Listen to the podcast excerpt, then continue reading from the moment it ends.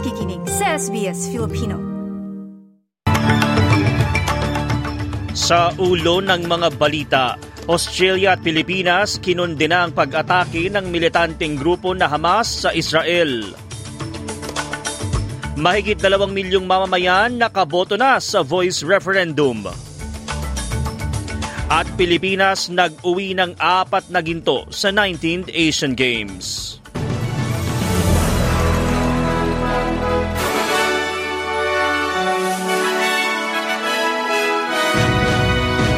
Sa detalye, aabot sa tinatayang anim na raang katao ang nasawi sa Israel habang libo-libo ang sugatan. Ito ay matapos ang surpresang pag-atake ng militanteng grupo na Hamas.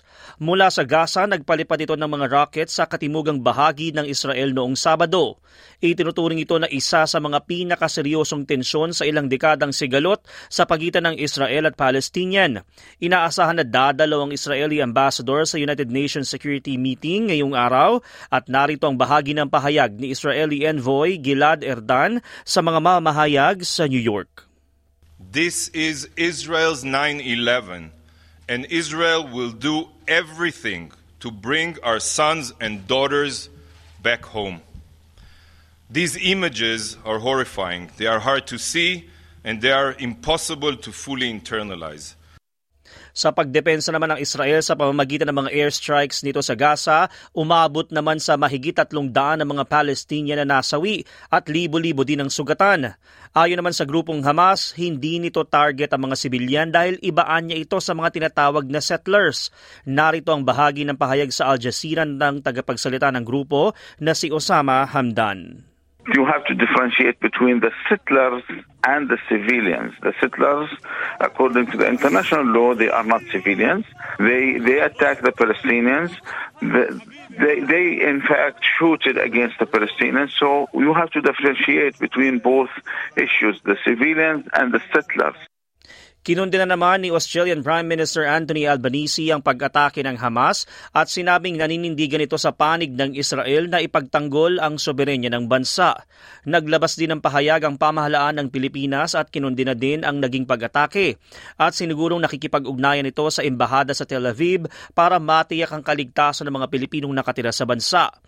Wala pa namang napaulat na OFW na direktang naapektuhan ayon sa Department of Migrant Workers at patuloy din na nilang pagbomonitor sa sitwasyon at makikipag-ugnayan sa mga leader ng komunidad sa mga apektadong lugar.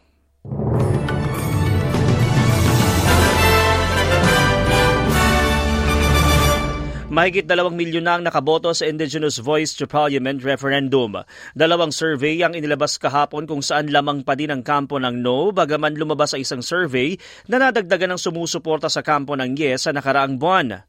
Samantala, sumama sa kampanya ng Yes ang Premier ng South Australia sa rally sa Adelaide. Sa pagsasalita nito sa, uh, sa pagsasalita ni Premier Peter Malinowskis kasama sa Indigenous Affairs Minister Linda Burney, sinabi nitong ang voice ay isang malaking oportunidad. I can tell you that there are countless advisory committees that provide advice to state government. Um, why shouldn't Aboriginal people have the same opportunity to be able to influence the federal parliament on decisions that affect their lives? It is, it is nothing short of a great tragedy that the very people who have been custodians of our land for over 65,000 years are also the same people who represent the most disadvantaged community in our society. Dumalo din sa rally si Green Senator Sarah Hansen Yang at nagbigay din ng talumpati. When the referendum campaign kicked off, we were told that our state was going to be the battleground. And here we are, six days out from polling day, from referendum day, and our state is the battleground. But we need to make sure Love wins and triumphs over fear and hate. Yes is for love. Yes is for unity. Yes is for Australia. Para sa dagdag na impormasyon kaugnay sa 2023 Indigenous Voice to Parliament Referendum, puntahan ang website sbs.com.au slash voice referendum.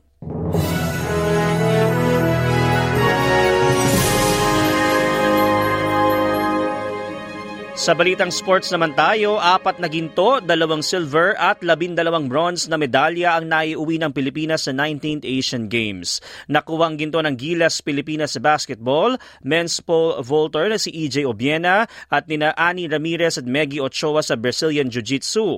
Panglabing pito ang pwesto ng Pilipinas sa medal tally habang China naman ang nanguna na sinundan ng Japan at South Korea.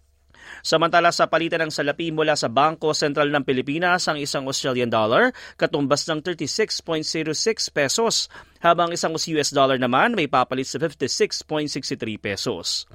Ayon naman sa Bangko sa Reserve Bank of Australia, ang isang Australian dollar katumbas ng 63 US cents. At sa lagi ng panahon, maulap pero magiging maaraw sa Perth na may temperaturang 26 degrees.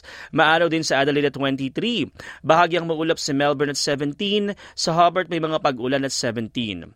Maaraw naman sa Canberra at 23, maging sa Sydney at 24. Bahagyang maulap sa Brisbane at 24, habang maaraw sa Darwin at 34 degrees. At yan ang mga balita sa oras na ito. Ako ang lingkod, TJ Korea. Para sa SBS Filipino. Nice yung bang makinig na iba pang kwento na tulad ito? Makinig sa Apple Podcast, Google Podcast, Spotify o sa iba pang podcast apps.